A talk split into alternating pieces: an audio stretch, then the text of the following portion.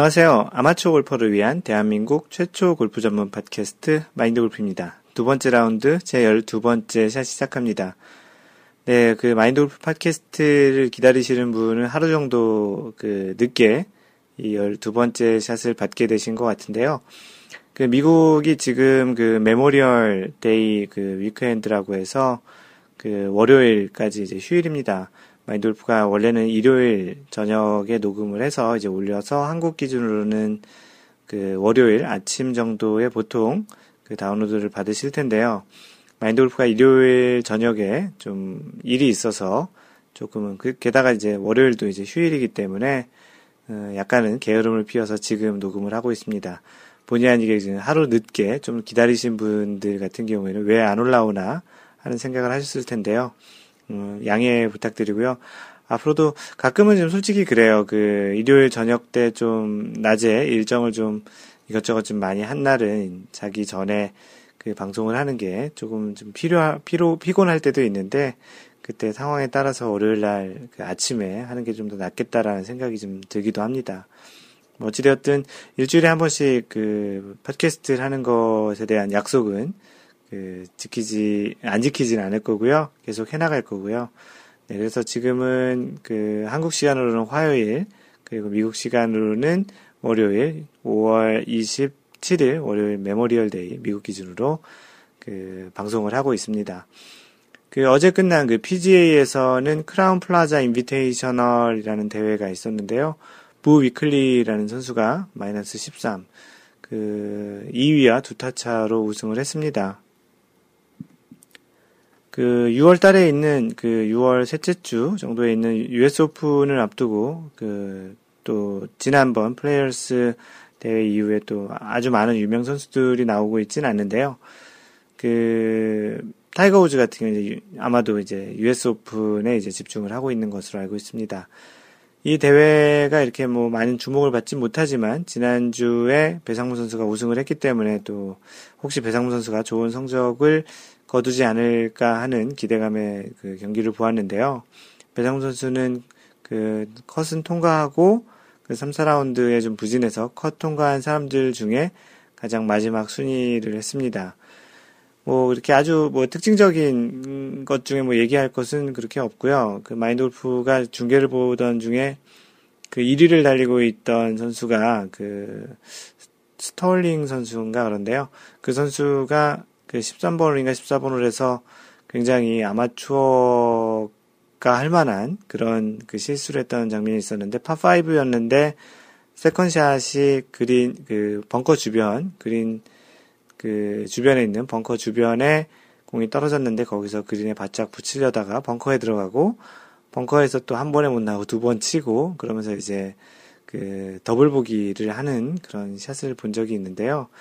그 아마도 굉장히 그 중압감에 이제 샷을 하다 보니 그리고 또 그런 좀 우승에 대한 또 집념 또 그런 것도 있다 보니까 그렇게 좀 아마추어 같은 그 프로가 실수도 하는 부분을 본 적이 있었는데 어제 굉장히 좀 인상적이 인상적이었습니다. 그 선수 입장에서는 우승 1위, 1위로 달리다가 그 홀에서 이제 더블 보기 하면서 우승을 못한 그런 계기가 됐는데요.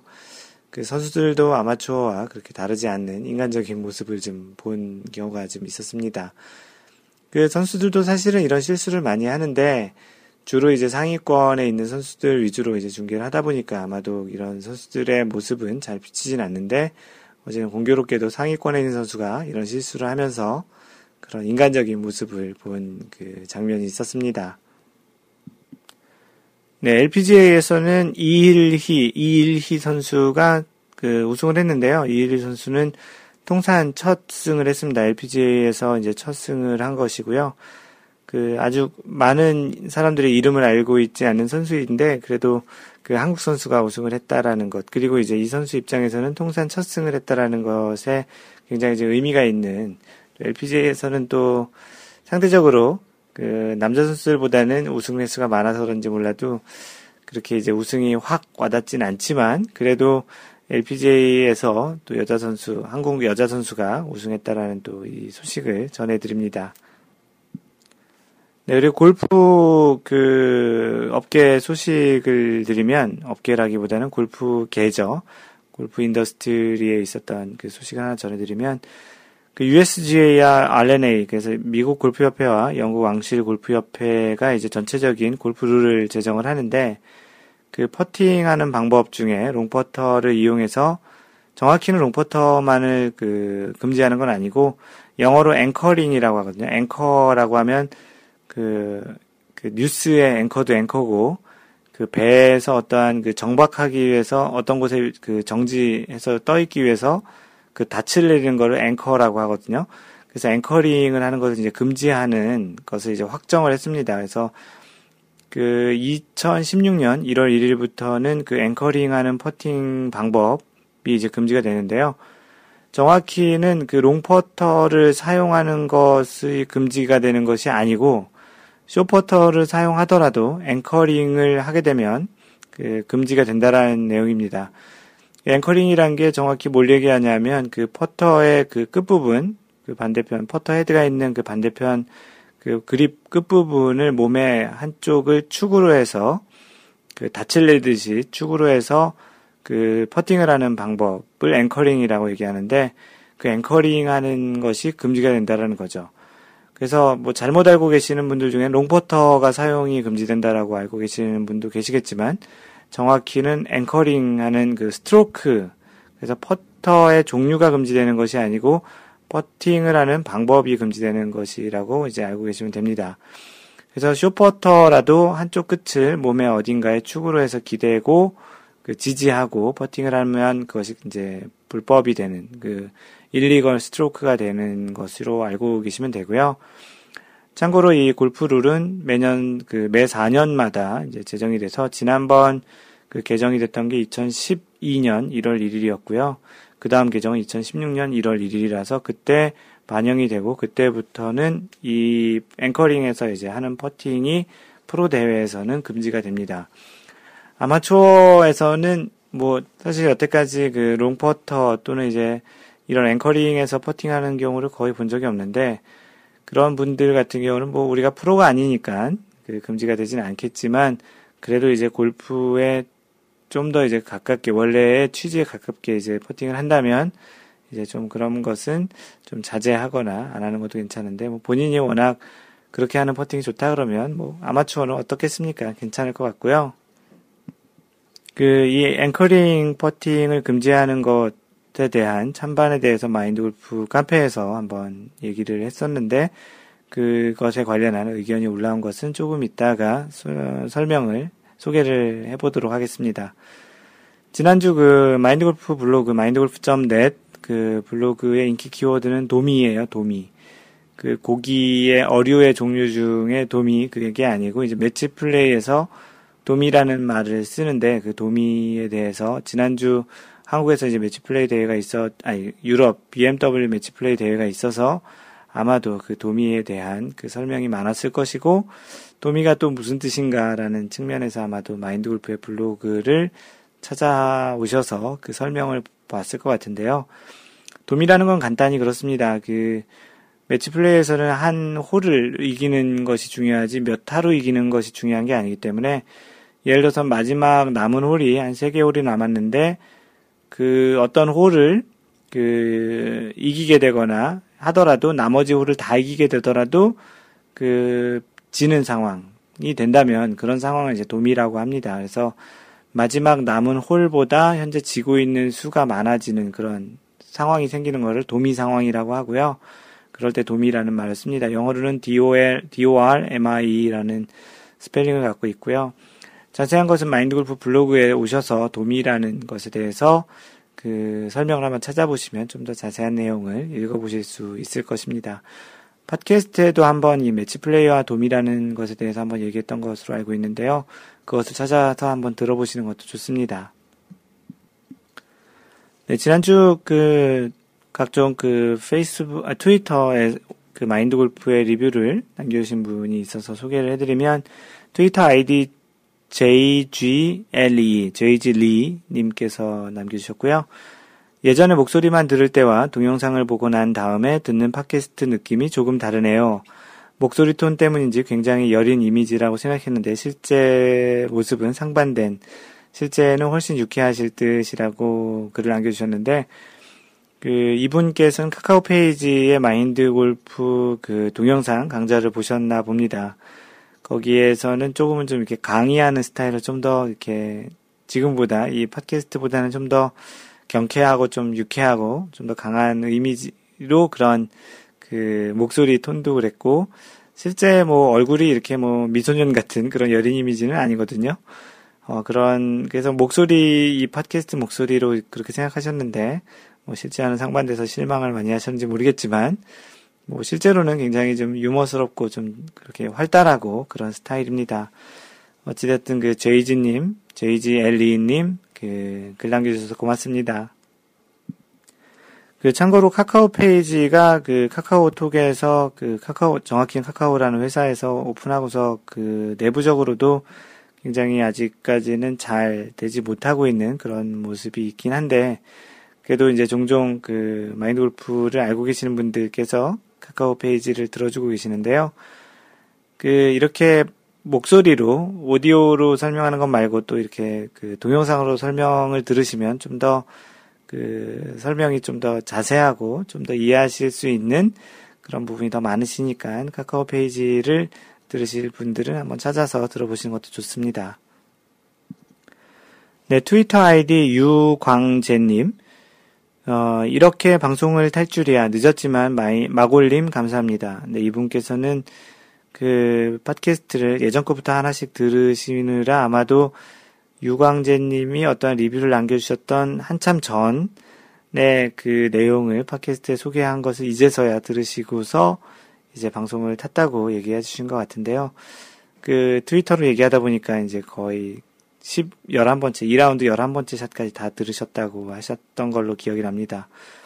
회사에서 듣는데 괜히 얼굴 붉혀지는 느낌이 드신다고 그 방송을 타셨다고 처음으로 방송 타는 거라 신기하기도 하고 정말 감사합니다. 어, 이것으로서 두 번째 방송을 타시는 건데요. 뭐 마인드그룹 팟캐스트가 뭐 대단한 것도 아니고 그래도 이렇게 이름이 한번 거명이 되면 굉장히 좀 신기하기도 하죠. 그래서 아직까지 그 어떠한 글을 남겨주지 않으신 분들은 한번 간단히 한 줄이라도 남겨주시면 마인드골프가 이렇게 소개를 해드리도록 하겠습니다. 마인드골프 카페에 이제 글을 남겨주신 분이 계신데요. 아이디 클라리네 쌤. 네, 이분은 나중에 알고 보니까 클라리네 선생님이신데요. 인도에 계신 분이세요. 인도에 계신 분들이 몇 분 계시는데, 인도네, 아, 인도가 아니고 인도네시아죠.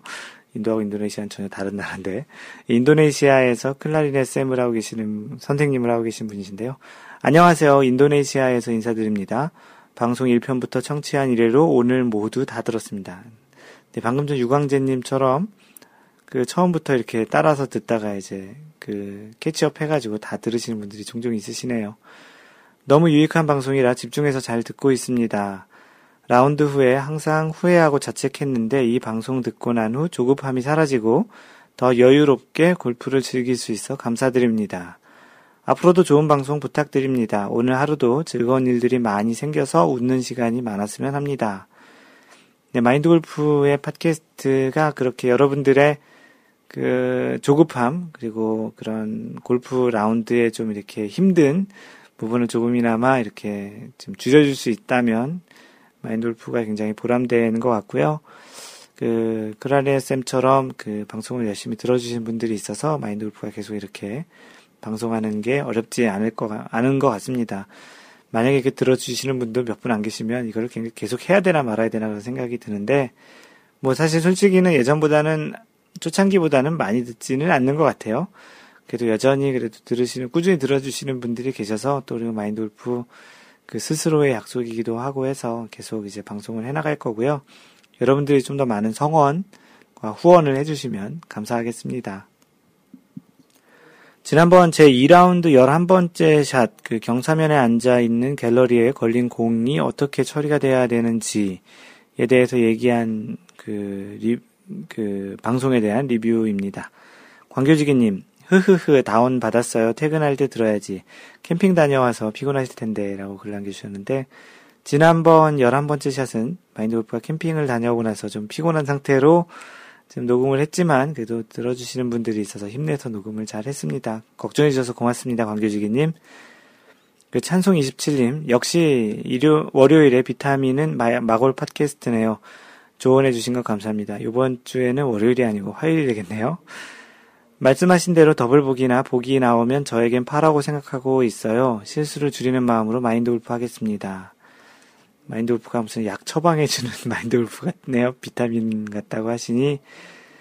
네, 자신만의 파 플레이를 하시는 것은 굉장히 도움이 됩니다. 자신이 만약에 108타를 친다면, 그 108타가 보통 모든 홀을 더블 보기 하는 그 플레이죠. 보기 플레이라는 모든 홀을 다 보기 플레이하는 90타고, 그래서 자신은 만약에 보기 플레이다 그러면은 매홀 보기를 하는 것이 파라고 생각하시는 그렇게 이제 플레이를 하시는 것도 나름 재밌는 그 플레이라고 생각이 됩니다. 네, 관계주기님이 또 방송을 다 듣고 나서 남겨주셨는데 갤러리로 가보지 못했는데 올해는 한번 가보셔야 되겠다고 그 시합에 방해 안 되게 사진도 찍고 사실 사진 찍는 게 원래 금지되어 있는데 한국은 모르겠네요. 시합 끝나고 클럽하우스에서 보게 되면 모자에 사인도 받아야 되겠네요. 네, 사인 같은 거 받아주시면 참 좋은 것 같아요. 마인드 골프는 사인을 그 모자에 받아둔 것을 그 사무실에 쭉 진열을 해놨는데요. 뭐 노승열 사인도 있고 최경주, 양용은, 뭐 리키 파울러, 뭐 스튜어트 싱크, 뭐 많은 선수들의 그 사인을 받아놨는데요. 나름 그 갤러리 가서 이렇게 사인 받는 것도 굉장히 좀 재밌는 일이 아닌가 싶습니다. 그 딩보님 이번 11번째 샷을 들으면서 하나 깨달은 게 있네요. 마인드골프 팟캐스트는 마인드골프님 혼자서 만드는 팟캐스트가 아니라 이 카페 회원님들과 함께 만들어가는 팟캐스트라는 걸요. 뭐 사실 정확히는 팟캐스트가 회원님들, 카페 회원님들 뿐만 아니고 방금 전에 소개했던 그 트위터에 계시는 분도 있고 그 다양하게 그 팟캐스트를 같이 만들어가고 있습니다. 네, 오랜만에 사실은 지금 사무실에 나와서 녹음을 하고 있는데요. 그 오랜만에 그 비행기가 날아가는 그 소리가 들렸습니다. 혹시 이 방송을 처음으로 들으시는 분들을 위해서 얘기를 드리면 마인드골프 팟캐스트는 그 캘리포니아 얼바인에 있는 그 John Wayne Airport, John Wayne 공항 주변에 있어서 이렇게 그 사무실에 있으면 비행기가 날아가는 소리가 자주 들립니다. 그래서 사무실에서 녹음할 때는 이렇게 가끔 그 비행기 소리가 들리는데 사실 최근에는 거의 대부분 집에서 녹음을 해가지고 그 소리가 안 들렸는데 오늘은 월요일 날 아침에 조용히 여기는 휴일인데 그 일이 있어서 나와서 그 팟캐스트를 녹음하고 있습니다.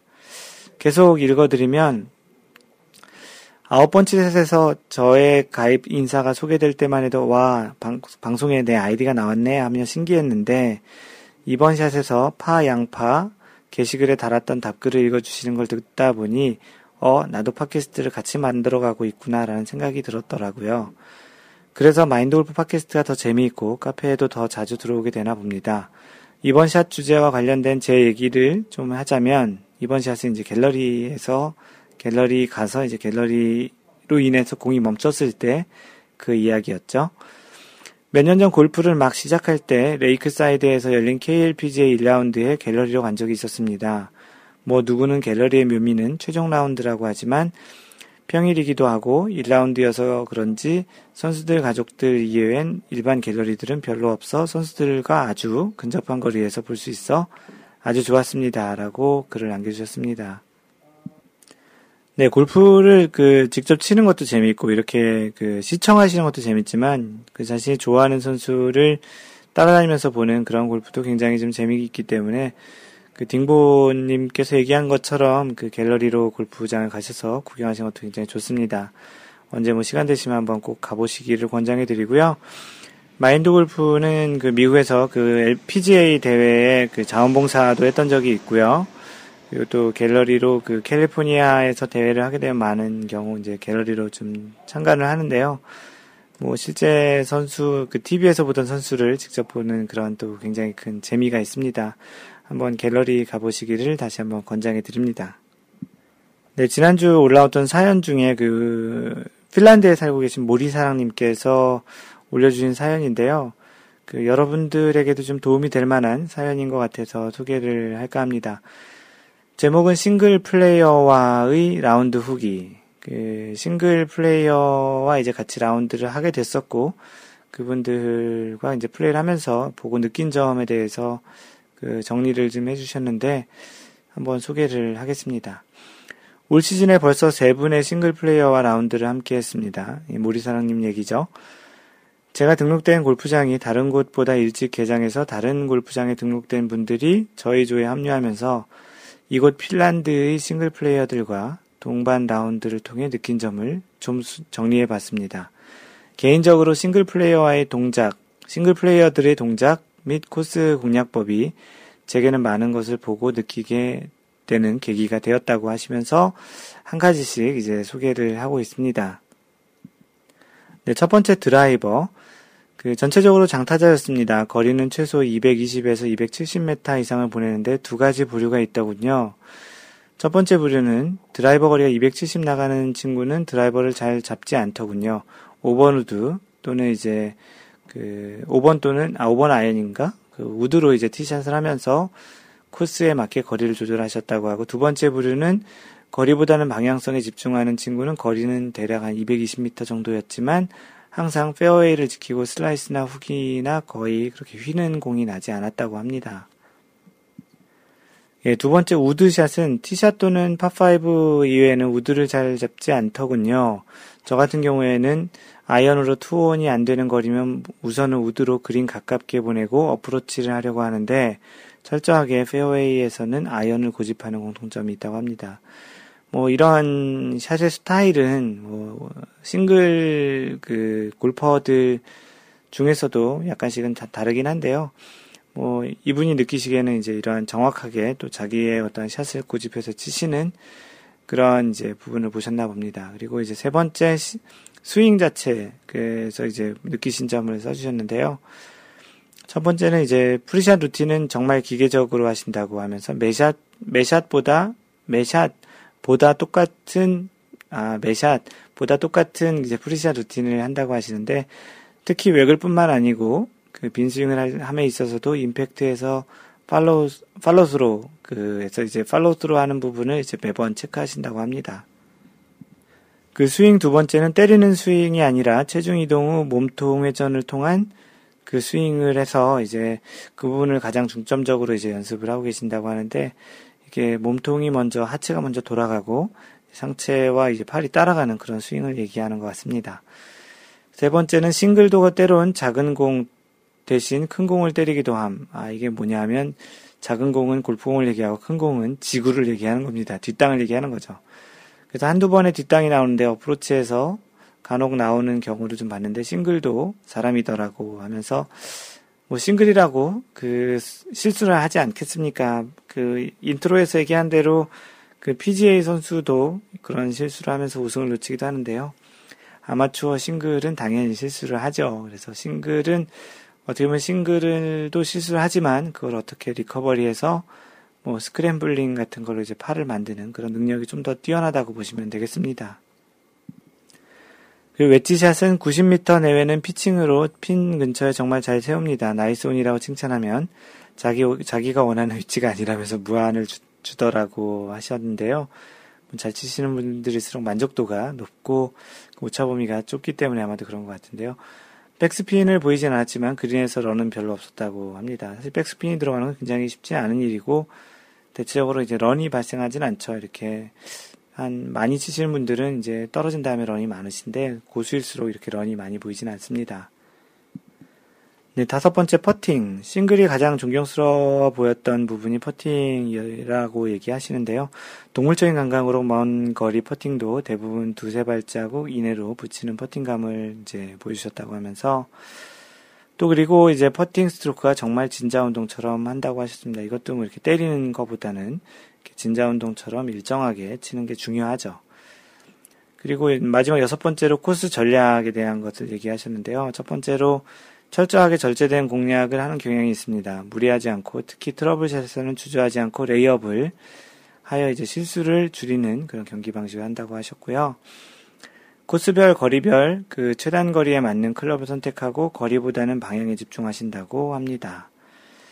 그리고 세 번째로 그린을 알고 공략하신다고 하면서 이제 저에게 해준 조언은 오르막 퍼팅하기 위해 퍼, 티샷 하기 전에 코스맵을 보고 티샷, 어프로치샷, 목표 그린 위치를 먼저 정하고 티, 티박스에 올라가라고 하는데 뭐 이제 이런 것들도 이제 대부분 오늘 얘기했던 이 많은 것들이 마인드 골프가 치는 스타일과 굉장히 좀 비슷합니다. 그래서 이분은 이 싱글 골퍼들하고 친 것들을 기준으로 이제 코스맵에서 경사도 기록하고 나름의 골프 그런 일기도 쓰고 전략 방법 그리고 실수하는 것이 또 어떤 게 있었는지 이런 것들을 지금 나름 체크하셔서 이제 다음 라운드에 이제 좀 적용을 해서 이제 자신의 실력을 키운다고 하시는데요. 지금 얘기 드렸던 많은 것들이 사실 뭐 싱글 골퍼들 아니고더라도 그 이제 점점 타수가 좋아지면서 나타나는 공통적인 현상인 것 같습니다. 많은 부분들이 마인드 골프가 치는 스타일과 좀 비슷하고요.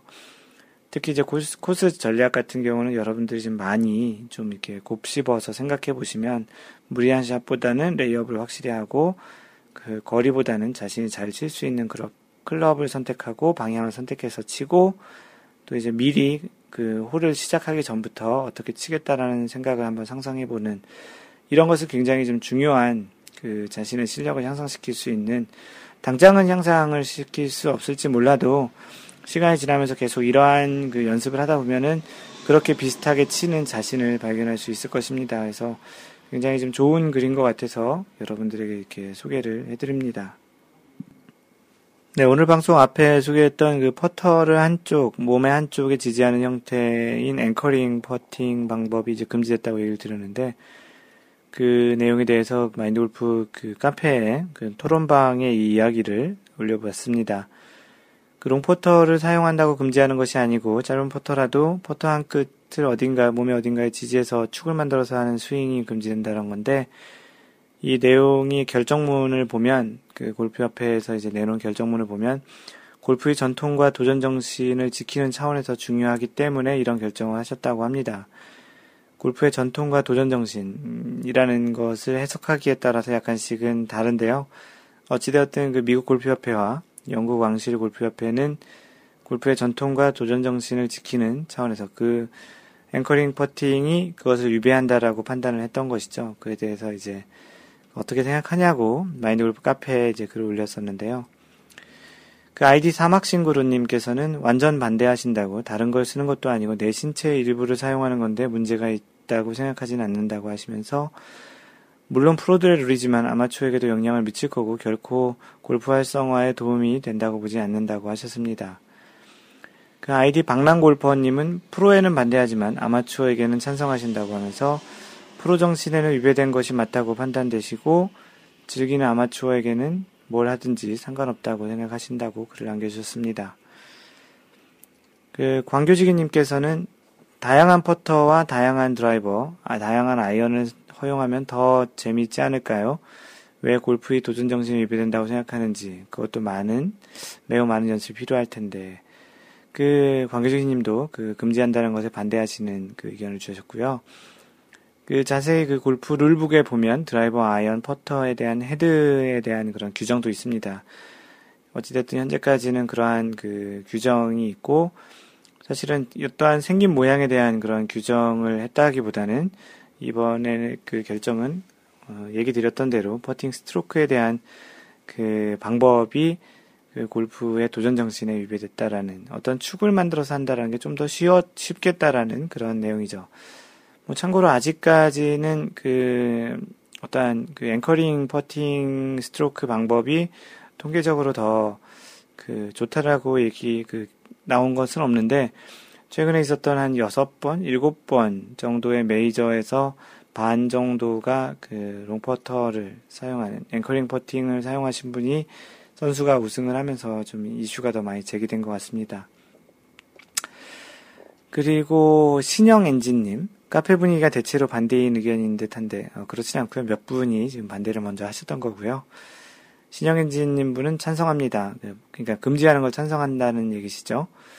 그 통계적으로 그 분석이 안 나오 안 나오지 안 나온 건지 모르겠지만 아무래도 아무런 지지대 없이 팔로만 하는 것보다는 몸의 큰 축에 지지를 하고 퍼팅을 하는 것이 좀 더 유리할 것이라고 쉽게 유추가 됩니다.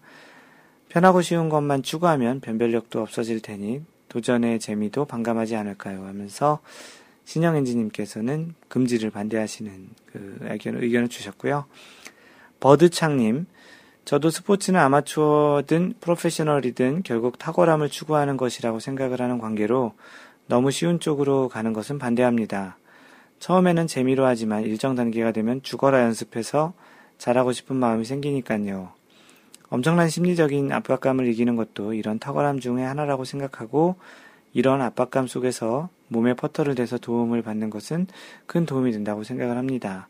그래서 저는 이번 결정에 찬성합니다. 반대하는 것을 찬대, 금지하는 것을 찬성한다는 건데요.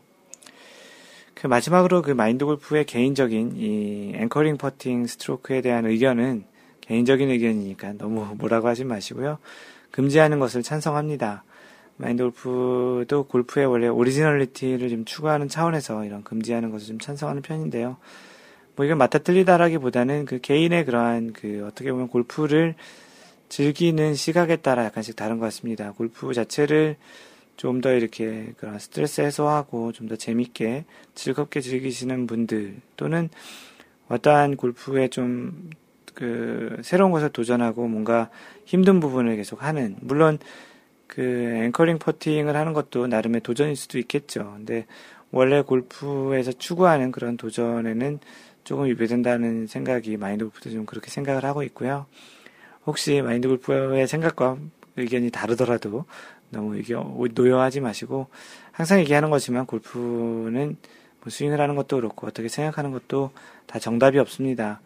하지만 이제 어떠한 그 자신만의 그런 명확한 그러한 그 즐기는 철학이나 골프의 철학은 있는 것은 또 좋은 것 같고요.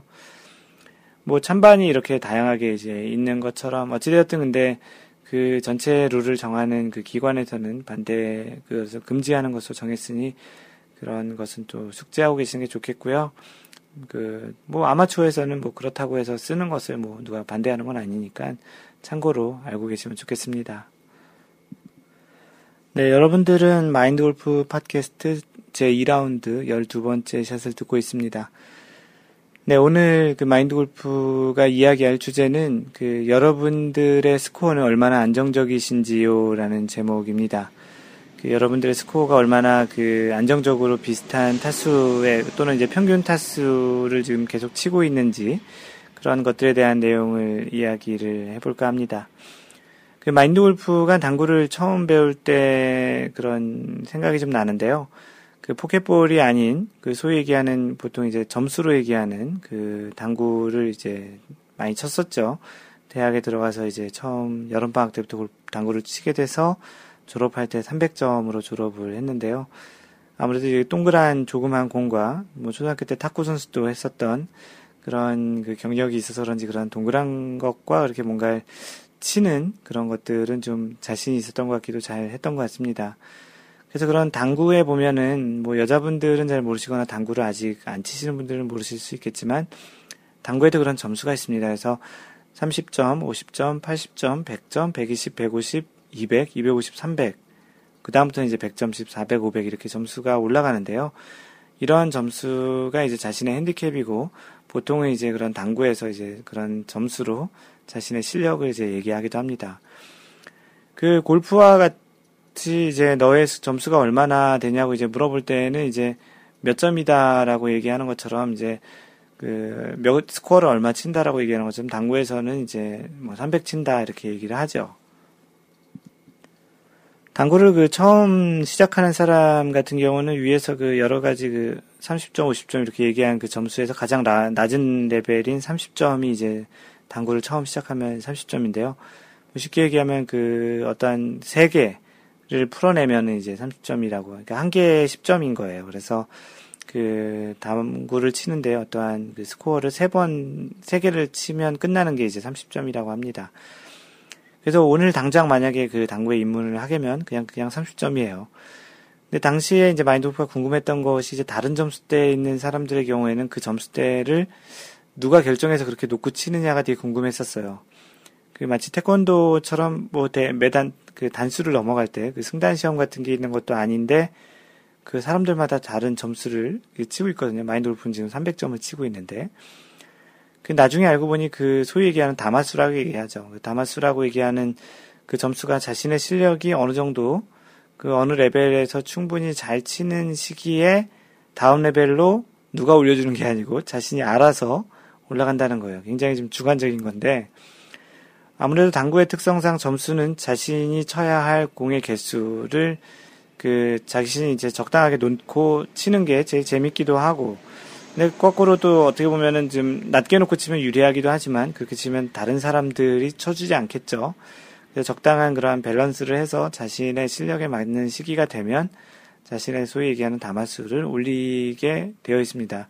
주변의 강요와 주장에 의해서 올리는 경우도 좀 많이 있고요. 그래서 그러한 그 다마수를 잘 안 올리는 사람을 짠다마라고 얘기하죠. 소금같이 짜다고 얘기하는데 뭐 하여튼 뭐 당구에선 그렇습니다. 그 당구를 모르시는 분들은 잘 이해되지 않지만 뭐 그래도 대부분 많이 당구에 대해서는 조금은 좀 알기 때문에 그런 설명을 드렸고요. 그렇게 사람들마다 실력에 따라서 자신이 쳐야 할 개수를 달리 놓는 것은 골프에서도 어떻게 보면 자신의 스코어를 얼마로 그 결정을 하고 그 치는 것과 좀 비슷하죠. 그래서 오늘 뭐 이렇게 만나서 골프 치는데 너 몇 타 치냐? 나는 몇 타 친다. 이렇게 얘기하는 것도 뭐 아까 얘기한 것처럼 뭐 태권도에서 승단 시험 있는 것처럼 그런 시험을 통과해서 점수를 얻는 것이 아니고 자신이 어느 정도 치게 되면 그 비슷한 그, 그 스코어를 놓고 치며 치고 이제 심지어 내기까지 하죠. 당구도 물론 내기를 하죠. 진 사람이 그 당구비 소위 얘기하는 게임비를 내는 그런 내기를 하는데 그래서 이제 당구와 비슷하게 골프도 이런 자신의 스코어를 놓고 치는 것이라 최대한 자신의 실력에 가까운 그 스코어를 놓아야 자기 자신도 그렇고 다른 사람에게도 좀 많이 도움이 됩니다. 그게 또 좀 어떻게 보면 공평한 것 같기도 하고요. 그 여러분들의 그 골프 스코어 핸디는 보통 얼마이신지 좀 궁금하기도 한데요. 핸디캡 산정은 또 어떻게 하시고 계시는지도 궁금하죠. 한국에선 캐디가 많은 경우 이제 스코어를 적어주는데 이는 뭐 여러 가지 그 연필 또는 펜의 마술을 통해서 자신의 실력보다는 좀 더 낮은 스코어가 기록이 됩니다. 무슨 얘기 하시는지 아시겠죠? 캐디가 좀 스코어를 좀 이렇게 낮게 적어주는 경향이 좀 있습니다. 아무래도 라운드 수가 자, 자주 있지도 않고 또 적은 스코어를 적어서 가져가는 걸 또 선호하기 때문에 이런 문화가 생겼는데요. 어떤 분들은 자신에게 봐준 스코어들을 잘 알고 있어서 또 실제 스코어를 또 이제 거기다 좀 더 더해서 이제 자신의 실제 스코어도 잘 알고 계신 분도 있지만 뭐 대체적으로는 캐디가 적어준 그 스코어가 자신의 스코어라고 생각하는 경우들이 훨씬 많습니다. 그 그러다 보니까 평상시 실제 자기가 치는 스코어보다는 적게 그 자신의 스코어 핸디캡을 알고 계신 분들이 많죠. 자신의 스코어를 누군가에게 이야기할 때 어떤 스코어를 기준으로 이야기하고 계시는지요? 그, 최근 들어서 가장 잘 쳤을 때 스코어를 얘기하시는지 아니면 뭐 최근 몇 라운드의 평균 또는 가장 못 쳤을 때 스코어를 얘기하시는 등등 아마도 다양한 형태가 있을 것 같은데요. 아무래도 사람마다 자신의 스코어를 산정하는 기준이 다르기에 그 일을 어쩔 수, 이러하게 이제 다른 각각의 기준이 다르게 나타나는 건 좀 어쩔 수 없다고 생각이 듭니다. 하지만 중요한 것은 그 결정한 스코어가 자, 실제 자신이 치고 있는 스코어와 크게 그 범위를 벗어나지 않는 게 가장 중요하고 여러모로 좋다고 생각을 하는 겁니다. 뭐 가장 많이들 사용하는 그 스코어 산정법은 아무래도 최근 몇 라운드의 스코어로 이제 산술 평균을 대략 내서 이제 하는 경우가 많은데 그 예를 들어서 두 명의 지금 골퍼가 세 경기 스코어를 지금 이제 예를 들어서 이렇게 쳤다고 가정해 보자고 하자고요. A는 93타, 90타, 뭐 92타, 91타, 94타 뭐 이렇게 쳤고 B는 85타, 92타, 89타, 뭐 95타, 99타. 뭐 이렇게 다섯 개를 이렇게 너무 많이 불러서 그렇지만 A 같은 경우는 이제 91, 92, 93, 94, 뭐 90, 90부터 94까지 고르게 친 거죠. 그리고 이제 B 같은 경우는 85타부터 99타까지 좀 이렇게 폭이 좀 크게 A 같은 경우는 잘 친 것과 못 친 게 4타 차고 B 같은 경우는 14타 정도의 차이가 나는 그런 타수를 쳤다고 이제 다섯 경기를 쳤다고 이제 가정해 봅시다. 이 두 선수의 그 두 골퍼의 산술 평균을 보면 둘 다 92타가 되는데요. 그러나 다섯 번의 라운드 스코어를 보면 두 골퍼의 라운드 성향은 너무나도 좀 다른 것을 알고 있을 것 같습니다. 방금 전에 얘기했던 대로 그 A 같은 경우는 좀 더 조밀하게 쳤고 B 같은 경우는 좀 폭이 좀 크게 쳤는데요. 뭐 약간은 좀 이러한 상황이 극단적일지는 모르겠지만 A보다는 B 아 A보다는 B가 이제 좀 더 이제 롤러코스터 형태로 이제 골프를 친 것으로 보이죠. 그만큼 폭이 크다는 거죠. 그 잘 쳤을 때는 85타도 쳤지만 못 쳤을 때는 99타도 치는 아마도 이러한 롤러코스터형 그 스코어를 기록하는 골퍼가 아마도 굉장히 조밀하게 일정하게 치는 골퍼보다는 더 많을 것 같다라는 생각이 좀 듭니다. 대략 이제 무슨 내용을 얘기하시려는 건지 대충, 대충 눈치를 좀 채셨을 것 같은데요. 골프에서는 그 자신의 그 스코어가 여러모로 폭이 적은 것이 좀 유리하죠. A 같은 경우 92라는 이제 평균 스코어에 플러스 마이너스 2, 두 개 정도이지만 B의 경우는 플러스 마이너스 5 정도의 상당히 좀 범위가 좀 넓다는 것입니다. 똑같은 92타의 핸디캡이지만 각각은 그 누군가에게 자신의 스코어를 이야기할 때 A는 자신있게 92타라고 얘기할 수 있지만 B는 어떠한 경우 어떠한 스코어를 지금 자신의 스코어라고 얘기할지를 좀 망설이게 될 수도 있죠. 왜냐하면 95타나 99타를 얘기했다가 80대를 치거나 80대 치거나 하는 경우도 있겠고 80대를 얘기했다가 90대 후반을 치게 되면 이제 자신의 그 골프 스코어에 대해서 지금 신뢰가 좀 잃을 가능성이 좀 많기 때문이죠. 이 같이 자주 치시는 분들은 좀잘 알겠지만 어쩌다 한번 비즈니스로 치거나 그 앞으로 자주 칠지도 모르는 분들하고 치게 되면 또 특히나 내기를 하게 되면 더욱 민감한 상황이 나올 수도 있죠.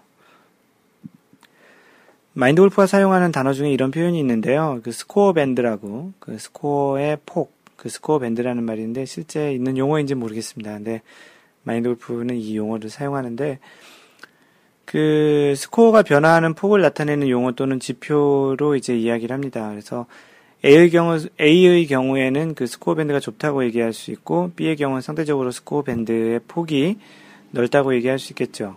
그 스코어 밴드 폭이 좁은 경우가 아무래도 좀 더 안정적이고 일정한 샷을 가지고 있을 가지고 있다고 이야기할 수 있겠고 그 폭이, 스코어 밴드 폭이 그 큰 쪽이 소위 얘기하는 스코어가 롤러코스터를 탄다고 이야기를 할 수 있겠습니다. 스코어의 폭이 좀 기복이 심하다는 정도는 골퍼의 감정 상태의 폭도 그만큼 이제 크게 움직인다고 봐도 좋을 것 같은데요. 골프라는 운동의 특성이 어, 한번 어쩌다 그 잘 맞은 또 어쩌다 한번 멀리 친 뭐 이런 것이 중요한 게 아니고 꾸준히 일정하게 기복 없이 좋은 샷을 해야 하는 그런 측면에서 본다면 스코어의 폭이 그만큼 좁을수록 골프 그 scoring과 라운드 흐름에는 훨씬 좋은 것 같습니다. 좀 더 세분화해서 만약에 좀 얘기를 해본다면 각 라운드의 스코어뿐만 아니고 한 라운드에서도 18홀 내내 안정적인 그 좁은 그 밴드의 그 스코어를 만들어 간다면 라운드 내내 평정심과 마, 인드 골프 차원에서도 아주 좋을 것 같다는 생각이 들어요. 버디를 했다가 트리플 보기를 하는 경우보다는 보기를 연속으로 하는 것이 똑같은 플러스 2를 치는 스코어지만 골프 그 플레이에는 그 골퍼들에게 정신적 그 안정감을 줄 수 있을 것이라고 생각이 듭니다. 심지어 내기를 자주 하시는 골퍼들의 경우에는 스코어 밴드가 좁을 경우에 내기에서 이길 확률도 훨씬 높겠죠. 예를 들어서 90타 치는 그 보기 플레이어의 경우에 가장 많이 나오는 스코어가 아무래도 보기 플러스 one일 것인데 가장 좋은 scoring 밴드는 파, 보기, 더블 보기 그 정도 폭에서 플러스 마이너스 one 정도의 폭 내에서 라운드를 한다면 안정적이고 그리 힘들지 않은 즐거운 라운드가 될 것입니다. 그 참고로 마인드 골프는 요즘 지향하는 스코어 밴드가 마이너스 1 그리고 even 0 마이, 플러스 1 정도가 됩니다. 소위 얘기하는 그 0과 1로 표현이 되는 디지털 골프를 좀 지향을 하는데요. 그 마인드 골프는 보통 70대를 계속 치고 있기 때문에 이, 그 스코어에 2자가 나오면 굉장히 좀 치명적입니다. 그래서 마인드 골프의 스코어 밴드는 마이너스 1, 0, 플러스 1 정도가 되는데요. 골프를 어느 정도 치신 분들은 자신의 평균적인 핸디캡을 알고 계시니까 그 폭이 적은 스코어 밴드를 유지하는 형태의 플레이를 하는 것을 권장을 해드립니다. 뭐 일부러 한다고 되는 건 아니지만 간혹 확률적으로 낮은 그 무리한 샷을 조금씩 줄여간다면 그리고 냉정하게 자신의 샷과 상황을 판단하는 연습을 한다면 자신의 스코어 밴드는 조금씩 줄어가는 것을 확인할 수 있을 것 같고요. 어, 골프는 예전에도 얘기했던 그 팟캐스트 중에 따오는 게임이 아닌 잃지 않는 게임이라는 그런 측면으로 본다면 이러한 스코어 밴드 폭은 많이 줄일 수 있을 것이라 생각합니다. 이 방송을 들으시는 분들은 한번 자신의 그러한 경기하는 방식 그리고 자신의 그 스코어가 그 분포되는 그러한 정도를 한번 그 스코어 카드를 한번 돌이켜 보시거나 아니면 다음 라운드에 가셔서 자신의 그런 스코어 밴드 폭이 어떤지 한번 체크해 보시는 것도 좋은 그 경험이 되지 않을까 싶습니다. 네, 이상으로 마인드 골프가 준비한 이야기는 다 했고요. 마인드 골프의 블로그는 마인드골프.net에 오시면 마인드 골프의 글을 읽어보실 수 있습니다. 그 소셜 네트워크 통해서 이야기하실 분들은 페이스북은 facebook.com slash mindgolf에 오셔서 like 하시면 되고요. 트위터는 at mindgolfer, m-i-n-d-g-o-l-f-e-r 로 follow 하시면 마인드 골프의 골프 이야기를 보실 수 있습니다.